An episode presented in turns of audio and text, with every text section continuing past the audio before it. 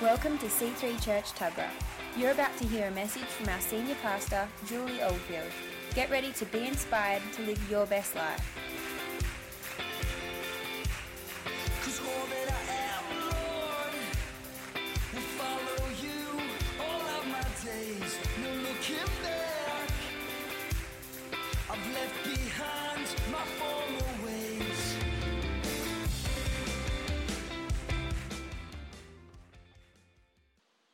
So amazing, isn't it, to, to be in the presence of God, to be in a church where we have the freedom to express God's power in its fullness. I remember when God called us, firstly, into the ministry, and we were a bit like Moses God, don't send us. We don't really know how to do this or what to say. And God said this to us I want you to build a church from your own heart. Build a church not fashioned after things that you have seen or things that are normal or things that are accepted or things that are required or things that are copied, but build a church out of something that comes out of the very heart of who you and Phil are. And so we thought about that. What are our values? What are the values? Who knows that values create culture? And the culture comes down from the head of the home. Who knows that? So, you know, in your own homes, you have values by which you want to live by, and you teach those values to your children or to your flatmates or whoever you're living with. Say, These are the values that I have, and therefore, this is the culture that I choose to live in. So, Phil and I sat down, and we, someone said to us, Come up with about 10 values that represent your culture. And we came up with 10, and then we whittled it down, and we whittled it down until we came up with three words. That the culture that we wanted to have within our church would be a culture of experience. That, that people would experience God. That you wouldn't come into a religious church and experience religion or godlessness, but they would come in and they would meet with a living God and they would meet and have an experience in him. And therefore, our second word was transform. Experience God and be transformed by the power of God through an intimate relationship with God that comes out of experiencing Him and therefore living for Him. Not doing what you're told to do, listening to a sermon each Sunday and go, okay, I better do that so I'm a good Christian, but actually coming out of and experiencing God that transforms the inner person, heals the past, heals the inner person, transforms the way we think, transforms the way we feel. How many of you know that when people in the Bible met with God, they firstly had an experience, or if they met with Jesus, and secondly, they were transformed. They did not stay the same. But they weren't transformed by the methods of men or by rules and regulations. How many of you know the whole Old Testament shows us that that doesn't work? But they were transformed by an experience with a living God, an all powerful God who came into their lives and transformed them from the inside out. The Bible says, from glory to glory, with ever increasing glory, being transformed into the very image of God back to the original state. See, we started out being created in the image of God. And how many of you know that image over time gets tainted? And that's why the Bible says it's like looking in a mirror, that we vaguely can't see who we are. But when Jesus Christ comes, when the power of God comes, we are transformed into his image little bit by little bit, from glory to glory, from experience to experience and we become like we were originally supposed to be, restored to the original intent of who we are in Christ, free of what we used to say encumbrances. When Phil used to sell things, he was always selling things. He was buying cars, doing them up, selling them. He would put free of all encumbrances. And I think Christ has given us the power through his death, shed blood, resurrection, He has given us the power to live free of encumbrances, to be transformed. And then the third word that we came up with was to belong. See, once we're experiencing God, once we're transformed by the power of God, then we automatically learn how to belong because we're not pretending to be something that we're not. We're not we're not trying to be something that fits into something. We're not joining a social club that we have to dress a certain way or speak a certain way or be associated with a certain social group to be a part of this. But in actual fact, we learn to belong by learning to be ourselves. And so as we experience God, amen, we're transformed and we receive our original identity.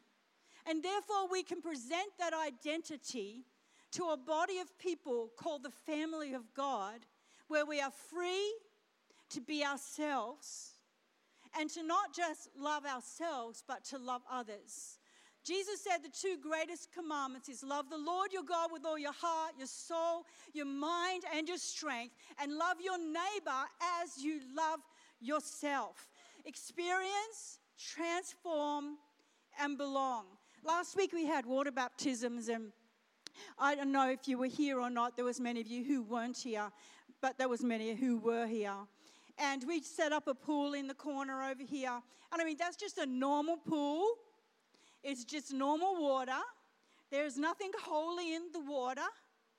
There's nothing unusual about a blue plastic pool. But what happens when people step into that water with a heart that's open to God is that they experience Him. They don't experience a religious requirement, but they experience Him. And then they are transformed and they learn how to belong. Wouldn't you say that, Renee? Did you have an experience last Sunday? You certainly did. And so did many other people have an experience in God. I mean, we saw in the waters of baptism, we saw deliverance. Oh my gosh, don't talk about that. We don't talk about that in church. People, this is church. This is the place where people meet with Jesus and they're set free. Why should we send people off hurting worse than when they came in? But we need to set them, send them out you know, free and healed and transformed and empowered and experiencing God so that they can share that then with someone else. This is the plan of Christianity, and this was the birthing of the church. Amen. In Acts 1 8, it says this. I'll tell you what I'm speaking on. I'm speaking on experience, transforming, and belonging because right now in this season, we want to offload to you and um, offload to you we want to share with you who we are as a church. So next Sunday is Vision Sunday, and Pastor Phil and a lot of the team will be sharing a lot of vision about who we are, what we do, how we function, and what is the heart behind what we do. And I wanted to start that with these three words, unpacking this. Everyone in this church should understand. I go to C3 Tuggerah where people experience God, where people are transformed, and where people find belonging.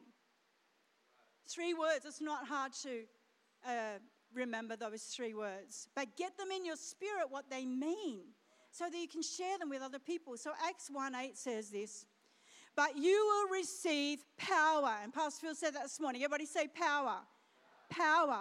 When the Holy Spirit comes upon you, and you will be my witnesses in Jerusalem, in all Judea, in Samaria, and to the ends of the earth. And you will receive power when the Holy Spirit comes upon you, and you will be my witnesses in Wyong, in Gosford, in Mardi, in Avoca, in wherever you come from, and even to the outermost parts of the earth in Nairobi, Kenya. You will be my witnesses to the ends of the earth. In Acts chapter 2, we see the Holy Spirit coming on the day of Pentecost. Now, this is the birthing of the church. A lot of people ask me the question, What kind of church are you? And I say, A Pentecostal church. And they go, Oh, okay, that's nice. So, how does that function? But I want to say this I want to say that every church should be a Pentecostal church because the birthing of the church came in power. And the birthing of the church came in the baptism of the Holy Spirit.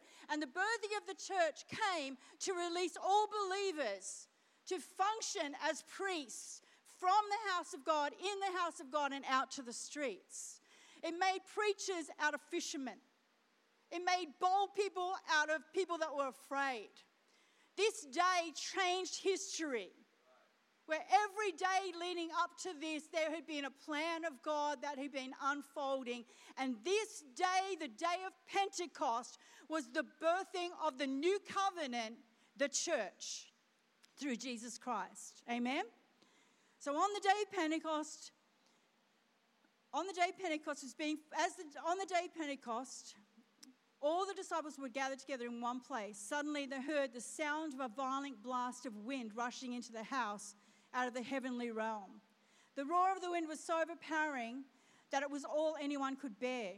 Then all at once a pillar of fire appeared before their eyes. It separated into tongues of fire that engulfed each one of them.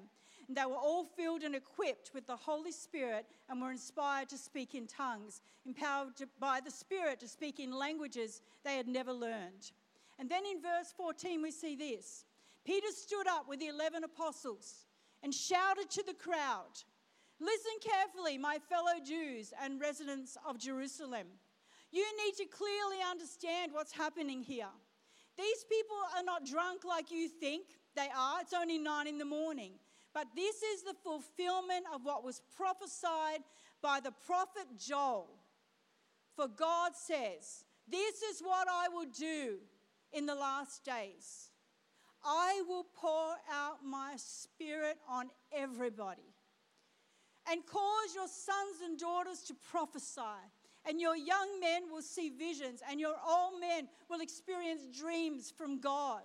The Holy Spirit will come upon all my servants, men and women alike, and they will prophesy. I will reveal startling signs and wonders in the skies above, and mighty miracles on the earth below. Blood and fire, pillars of cloud will appear, for the sun will be turned dark and the moon blood red before that great and awesome appearance of the day of the Lord. But everyone, everyone who calls upon the name of the Lord will be saved. This was the birth of the church. The church was birthed in power, and you will receive power when my spirit is poured out. You will receive power. And the second thing was, I will pour out my spirit on everyone. How many of you know in the Old Testament, the Spirit of God was poured out on kings, priests, and prophets? And they would be the spokesman for the people. The people didn't have a relationship with God like we have. It was the priests, the kings, and the prophets that had this special in to God. And they would come out and they would talk to the people and tell them what God had said so the people could get a second-hand message about how to live, about warnings from God, about, you know, repenting and turning from their sin and following after God, otherwise disaster would fall on them and all these kind of things.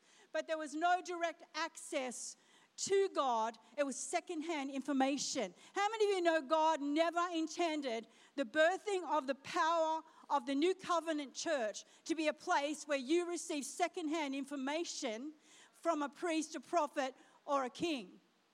But Jesus came. And when he died on that cross, the temple curtain was rent in two, and the very presence of the God who used to be behind a curtain and could only be visited by the priests, who would then speak to the prophets, and God would speak to the prophets, and God would speak to the kings, but He would only speak to them, and He's behind a curtain because if He spoke to man, man would have dropped dead in his sin. But Jesus came, and as His blood was shed for the sins of all mankind, there was given a divine access into the very presence of God, into the very private place of God, into the very intimate place with God. And the curtain was rent into, and the very presence of God came out, and there was a great earthquake, and the skies turned dark, and people were running everywhere. And the people that had hung Jesus on that cross turned around and said, Surely this was the Son of God. Surely this was the Son of God. What have we done? But you know that Jesus had to die. Anytime he could have called on countless angels to come and deliver him, he could have any time said, God, I can't go through with this. But he had to die. You know, the Bible says that, that, that God hardened the hearts of the Pharisees so that they would go through with the plan. God used every element to make sure the plan was successful and that Jesus' blood was shed for the sins of mankind once and for all, not through lambs or sacrifices or holy rituals, but that God, the very presence of God, could again meet with man face to face, like a man speaks to his friends and He would empower each and every one of them with the same power that He gave Jesus. Jesus continuously demonstrated when He walked the earth the same power that we have to walk in.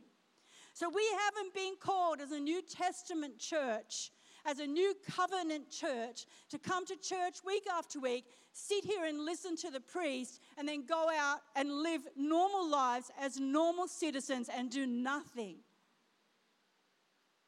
As a New Testament church, the gathering together of the believers for the equipping of the saints for the work of ministry. My job, Phil's job, Jilly's job, Andrew's job, Evan's job, Jesse's job, the leaders of this church, the prayer teams in this church, everyone who leads a department, everyone who's leading youth, including young adults, and, and, and bringing us, we've all got the same thing in mind. Let's train and equip and empower these people to do the work of the ministry. Now, you think ministry is pulpit, ministry is like world scary stuff. Ministry is this ministry is sharing. The very God that you speak to, I hope, every day. Ministry is sharing that with a world who thinks he's still behind a curtain, judging them, a scary God who they can't come near. But when Jesus walked throughout the earth, he shared the love of God and he showed them they could approach God through him. And we have the same message that they can boldly approach the throne of grace through Jesus Christ. We have a gift to give away. We have a gift to give away. And that's the passion of our church is that we would never have pew sitters that we would never have religious people that come to church to tick off their requirement list for the week, but we would have people that are filled with the Holy Spirit, so in love with Jesus, so in love with their Father God, so healed and restored and transformed that they go out and they give the love of God away and see lives experienced and transformed, and a sense of belonging comes in the community in the, how many people can we bring into this church? I mean, do we have 30,000 people, 300,000 people on the coast? How many? 30? 300? Oh, that was close. I got 30 and then I got 300 and put them together. 330,000 people on the Central Coast. Even if every church on the Central Coast was to pack itself to the gills, we're not going to fit that many people in the church.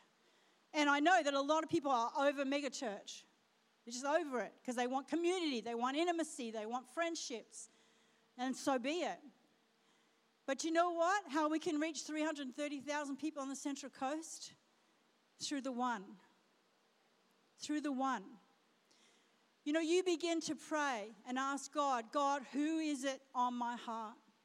Who is it within my heart that you've given me? I know right now it's my brother and his girlfriend. I mean, you know, I just can't stop crying right now for them. I just know God's speaking to him. I can hear him. No one comes to the Father that comes to Jesus unless the Father first calls. And you can, if you listen, you'll hear him calling. He's calling. He's calling to people. And he's calling them through you. It's not going to be some burning bush that happens. It's not going to be some one day they happen to walk into church. you. You're the Moses. You're the David. You're the Joseph. Come on, He sent you. He's anointed you with power. Amen. Um, we're reading at the moment uh, the Bible in 30 days. Woo! That's why I've got like, woo! How much can I give you in one sermon? Like, I'm just so full of the word right now. Um, so I'm up to the book of Acts right now. And you know what? I just gone so slow through that, even though I know I've only got four days left to finish the Bible. But I'm just doing a couple of days on Acts because I just, I'm just like, whoa, this is so profound. This is who we're supposed to be. This is us. Um, you need to read the book of Acts and remind yourself just what the church is supposed to be and what we're supposed to be doing. Um, you'll be astounded by what you could do. Little old you. Little old you. If you just got the revelation of who's inside of you and whose you are, I love what Rach said this morning. You know, God is not out there, God is in here. He's in here. He's in here. But who knows that as humans, we have a tendency to package things in a way that we humanly can understand them, even our own lives, or in a way that makes us comfortable. And time and time and time again, if you read the Word of God and even look at the church of today, you would see that people are, get more comfortable with religion than they do with reality and being real. Every revival that has ever happened is quenched by well meaning people trying to package it in a way they understand or can control. In 2 Timothy 3 5, it says this having a form of godliness, but denying the power therein. What is a form? Let's look at the definition of form. Let's break this right down. A form is the visible shape or configuration of something, the outward form of appearance. So, having a form a, a visible shape, a configuration of something, an outward form or appearance is the form of godliness, denying the power therein. Man is a spiritual creature, but the human spirit needs a body to live in. Is that right? So we, we're spiritual beings, but we have a form. This is how I present myself. Is it all right, Evan? Is my form all right? Not bad for an old bird. But this is how I present myself. This is how I express myself through this form. But within me is the true me. Within me is the spirit being that will live forever with God. It's the same way with religion, it's the same way with Christianity. It's essentially a spiritual thing, but it requires a form in which to embody or manifest itself. Is that right? That's where we have the church. The church is the form, the structure. Why do we put seats out? Goodness sake. Why do we have worship team? Why do we have lights? Why do we have a building? This is the form, and it's necessary. It's always necessary to have a form to present something from. Is that right? The form is useful, the form is necessary, the form ought to be vitalized. And I love what Jilly and the team have done to this church lately to vitalize the form. How incredible is it to walk in here and see the painted walls and the kids' church and the gardens and everything being done? It's so important to have a vitalized form and to have a well structured and well planned form because we're not idiots. You know, we're not just like dumb creatures. We're made to build a form to hold whatever God has inside. Just as the body is useful and is necessary, and we look after that body and we structure that body well to hold our spirits, don't we? You know, I got to look after my body because I want to. I want to live and, and, and preach, hopefully, for a long time to come. And so I've got to look after this form so that my spirit can continue to do what God has asked me to do until the day He takes me home and I know I finished the work that He gave me to do on earth. And it's the same with the church. You know, we need a structure, we need, we need a form. But the form cannot contain or discount the power within. And that's what I love about the leadership of this church and the way we work together as team because we have the two things working together. We have the form and we have the spirit. Just pass me that babushka doll. I found out babushka means in Russian an old lady, but um, I didn't think that was very, I don't know why Kate Bush saying babushka, babushka. Old lady, old lady, old lady. I don't know why she did that, but anyway. So this is a babushka doll. Just come up here, Rach, and hold it for me on that little platform. And those of you who are listening on podcast, I've just brought a, a little babushka doll up here. Now this is, you can hold it up so everyone can see. This is the outward form. But if you open the babushka doll, ta-da! Inside is the inward spirit. So, this outward casing of this babushka doll, I need to lose weight. Stage is starting to cave on me. I was crack. No, was that you? No, it was us, it was us together. Anyway, this is the outward form of the church, and we need that. How many of you know we need that? We need good structure, we need good teams, we need good leadership, we need all those things. We need new Christian classes, we need teaching, we need kids' church, we need all those things done well and excellently. We need offices, and we need teams, and we need volunteers, and there's so much that goes on. Someone said to me one day, Oh, you're a minister, are you? Because that's the only way you can say, because if I say pastor, they think they can eat me for Italian dinner. I say, I'm a minister. And they go, Oh, you're a minister. So what do you do the other six days of the week? It's like, okay, you really don't understand the form. The form, yeah, how much work that takes, and how a lot of us put out so many hours in. Thank you, Kay and Julie and Katrina and all the people in the background that make that happen, volunteers in the office. Right, so, but here is our, this is the part where the church goes wrong. Because they build the form, thanks, Rach, you can, because we're going to cave in a minute. They build the form, but they deny the power that is within the form. And we end up with religion. That's what we end up with. We end up with stinking religion. And so we've got to be careful that we model both the form as modeled in the Word of God and the power as bestowed by the Spirit of God, and we'll all do well. Because if we can have those two things flourishing at all times, not giving way to one or the other, but keeping that healthy balance, then we're going to have mature Christians who are well trained with a great facility, which gives honor to God, but who are empowered by the Holy Spirit and do the works of ministry. If you have the power alone without form, we've seen that before, it ends up a big fat mess. It ends up a mess. There's no structure, there's no discipleship, there's no follow up, there's no there's no nice building, there's nothing. I mean, we've lived there. We did 5 years in a tent, you know. We know what it's like to live without the form.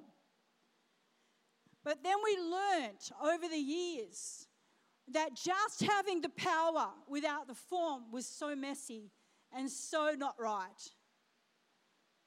But what we have to do as a church and within your own selves, within your own self, I'm encouraging you, Jesus, God in here, to not lose the spirit as you get used to the form. Because we don't want to have a form of godliness and deny the power therein. If we have the power alone without form, we maim ourselves. But if we get the form without the power, then we dwell in spiritual death. The form of godliness denying the power therein. Who understands that scripture now? You know, how many of you have gone to a religious service where it's a, there's great form going on, there's great structure, there's great, maybe lights and cameras and action and great music and everything's perfect. Everything's running like a well oiled, and you sit there and you feel nothing. Because we can't have the form without the power. It's the anointing that breaks the yoke of bondage. All this is to make you feel comfortable enough so God can come in and get you. basically. Paul was speaking to the Christians, the church, when he said this a form of godliness denying the power therein. This is the very thing that Jesus came against when he walked the earth. You know, I'm reading like from the Old Testament to the New Testament, and I cannot see one account from the time that Jesus steps foot on the earth that he has a problem or an argument with any unsaved, sinful, broken, you know, ordinary people. He doesn't have a, he's got no beef. Never, does he, Andrew? Ever. He never has an issue with anyone. It doesn't matter if you're the worst sinner in the world, Jesus does not have a beef with you. We all think he's got a beef with us because we, you know, said a swear word yesterday. Get over it. Jesus does not have a beef with you. What he has a beef with, and the only people that he ever argued with, and the only people that he ever was really strong with and really firm with, was the religious leaders of the day. Because they had a form denying the power. They denied the power so much, Rachel, that they didn't even see the Messiah when he stood in front of them. They didn't, even though it had been prophesied right through the Old Testament, they had prophecy after prophecy after prophecy after prophecy. Everybody prophesied about it. He's coming. Isaiah and David, they all prophesied, He's coming. He's coming. And he's standing there in front of them, and they can't see it because their religious form is like hard as a rock, hearts like stone. And Jesus said to them, and he said many other things. Oh my God. I mean, we could write a book, and we have, they have already written it, by the way, Andrew, but we could write a book on just the things Jesus said to the Pharisees. And we would get an idea of how much he hates religion. How much he hates it when people try to take these little ones, these innocent ones, these ones that are hungry, these ones that are longing to see him and to touch him and, and to experience him. How he hates it when they come along and they and they they they rebuke the little ones, they rebuke the children, they they they judge them. How could you touch a sinner like that? You know, how could you be around the children? Why would the children shout, shout Hosanna, Hosanna? You know, Jesus said, You just don't get it. You just don't get it. I've come for such as these.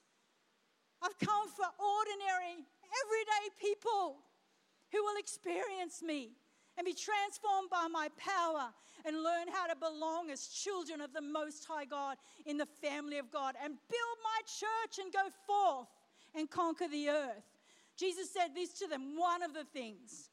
Matthew 15, 7 to 9. I'm nearly finished. Frauds and hypocrites. Isaiah described you perfectly when he said, These people honor me only with their words, for their hearts are very distant from me. They pretend to worship me, but their worship is nothing more than empty traditions of men. I don't know about you folks, but we can't get around like self righteous people either. Because there's been plenty of times when I've been in a worship service thinking about what I was going to cook for dinner. You know, we have to fight that inner thing all the time. But because Jesus knows our hearts, He doesn't look at us like Pharisees. He doesn't get upset with us when we're trying and we don't quite get there. He just loves it that maybe out of three songs, we tune into half a song and go, Oh, there you are. There you are. There you are, Jesus. And He connects with you and He meets with you and He loves it. I just met God so much in that worship today, Jillian, Doug. Thanks so much for that. In our day, and especially in the Western world, I would say the root problem of empty religion or the form of godliness denying the power then within our own selves um, is misplaced affections. That's what I would say. Because we, we don't have persecution, we don't have these things happening to us, but we have misplaced affections. Paul says in 2 Timothy 3 2 to 4, we're lovers of ourselves, lovers of money, lovers of pleasure, rather than lovers of God. Do you know, you know, you look at people in third world countries and you go to a third world country and miracles are happening like this, like this, like this, like this. I go to preach in a third world country, and there's people crying, and there's people experiencing God, you know, because they don't have those things to fall back on. They come out for healing, they go, I can't afford to go to a doctor, therefore, if I don't get healed today, I'm dead. And so I'm believing, I'm putting everything I have into this. But we just go, well, if he heals me, that's fine, but otherwise I can go to the doctor. Or if he meets my need, that's fine, but otherwise I'll just. And we have this, we have an option, we have plan B. As Westerners, we have plan B up our sleeves all the time. And we've just got to be careful of that, that's all. We just got to continuously, like Fleur said, pull yourself back in and keep saying, God, everything I have, I give to you. Experience, transform, belong. Mark 1:15. His message was this. At last the fulfillment, yes, Julie, I can have the team. At last the fulfillment of the age has come. It is time for the realm of God's kingdom to be experienced in all its fullness. I'm going to read that again. I want you to say it with me. Let's read it together. At last, is it up there? At last, the fulfillment of the age has come. It is time for the realm of God's kingdom to be experienced in its fullness. Turn your lives back to God and put your trust in a hope filled gospel. When I go and speak to my brother and his wife, which I'm feeling God pulling me closer to every day, any day it's going to happen, you got to understand these people are hard to God. They don't want God. They've been abusive and horrible. They've got terrible lives. And we'll cut that out of the tape. But listen to me. I know God's working on their hearts. And I know that I have something of a hope filled gospel inside of me. I know that if God can visit a man like Saul, who was killing Christians, persecuting Christians, such a such a, a religious leader of his day, killing and persecuting Christians, going after them and thinking it was God. I know if God, Jesus, can visit a man like that, knock him to the ground in a great flood of light, take away his eyes, cause him to be blind. And then when he opens his eyes, the Bible says he goes out and begins to preach straight away. Straight away. If, if, if Jesus can do that for Saul, can he do it for your friend, for my friend? Can he do it for me? Can he give me an encounter with him that'll take me into 2019, that will take me out of my religion and my form and remind me of the power that is within me, that is here to transform the world? No, it's not priests, kings, and prophets that are called to change the world. It's you. It's you. It's ordinary people. It's ordinary people that fall in love with an extraordinary God. And that extraordinary God uses a human form. He puts his spirit in a human form and he flows through and he changes things. It's not when you're good enough, if I'm good enough, when I've done Bible college, you know, when I've got my life together. He used people straight away. Mary Magdalene, he cast seven demons out of her and she's on the road preaching the gospel. Straight away. Straight away. You are the hope of the world. The price that Jesus paid was not so we could return to dead religion. Please, God, help us. Help us. You know, a river needs banks. Who knows that? And Phil Pringle says this powerful thing that he said that I've never forgotten. A river needs banks, but the banks of the river are formed by the flow of that river. They are not a structure, they're not a straight line. The banks don't come first and then the river. The river forms the banks. And if the banks aren't there, the river will flood and there'll be disaster. But if the banks are formed by the river and maintained by the river, the power of God, then the river will go to the nations, as it said in the book of Revelations, and many will come to Jesus, and many will be healed by the trees that are planted along the edge of the river, which is you. Your leaves, the leaves of your trees, are for the healing of the nations. And there were many fish in that river fish of different colors and types and sizes. There's many fish. The harvest is ripe, but the laborers are few. You are the river of God that's going out into those places where there's just water that's stuck and, and muddy and swampy. And you flow your river through there with the Holy Spirit that's inside of you, and you move that swampy water, and you flow fresh, living water through the lives of every human being you come into contact with. This is the commission we were given. This is the power we were given. And this is the church. In Jesus' name. Amen. Matthew 10, 7 to 8. As you go, Jesus said, preach this message. Heaven's kingdom realm is accessible and close enough to touch. You must continually bring healing to lepers and to those who are sick. Make it your habit to break off demonic presence from people and raise the dead back to life. Anybody want a habit of raising some dead people? We can do it if we believe. Keep faith. This is my last word to you today. Keep faith. I know after, how old am I? 29. It's 36 years I've been a Christian. Is that 30? No more. No. 38 years. 38 years since I had an encounter with Jesus Christ that turned my life upside down and changed me forever. 38 years. I've been waiting for this to happen. But you know, in that 38 years from seeing Jesus, like Joseph having that dream, as Fleur said, the journey gets like this, and we can lose faith on the way.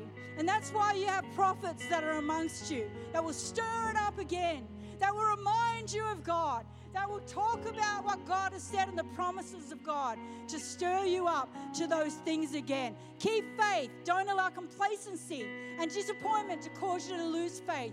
Matthew 11, 6. And tell John that the blessing of heaven comes upon those who never lose faith in me, no matter what happens.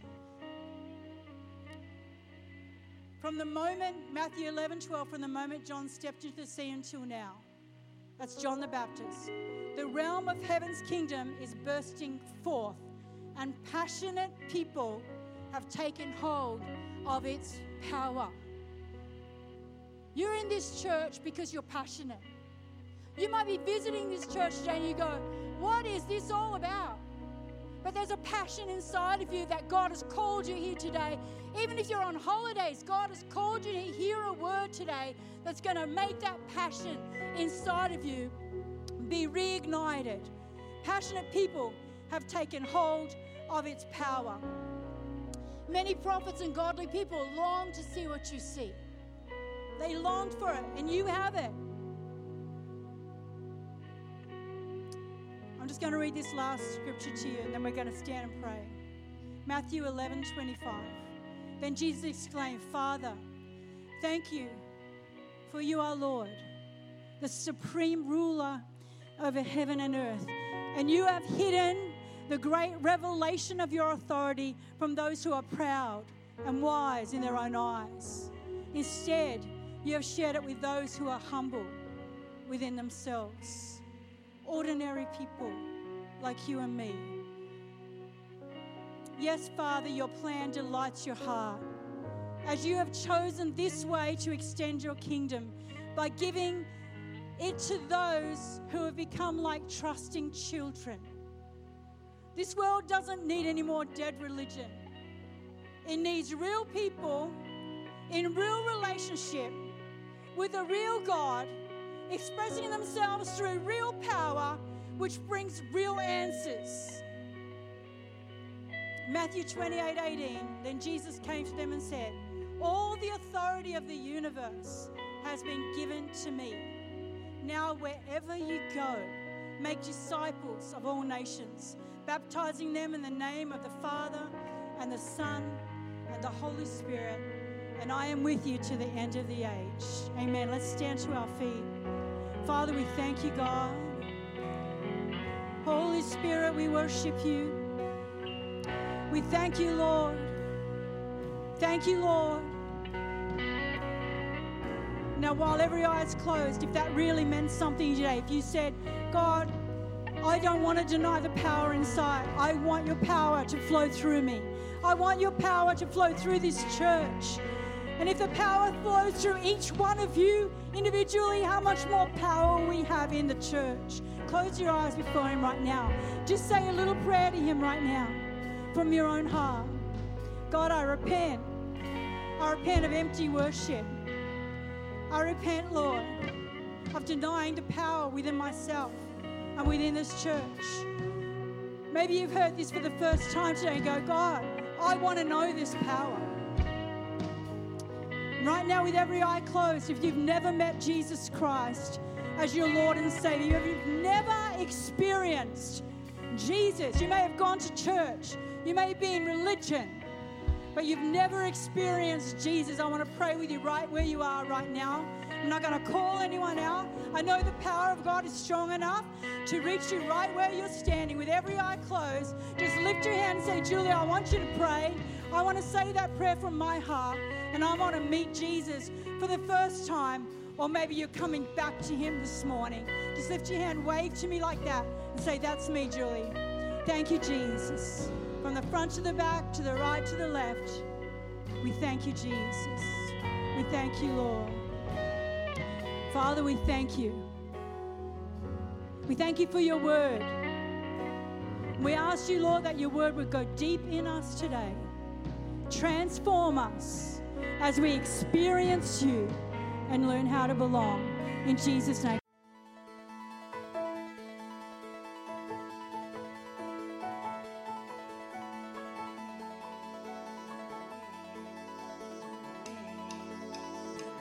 We hope you enjoyed listening to this message. For more information on what you've just heard or how to visit us, go to c3tuggerah.org.au. We hope to see you at church soon.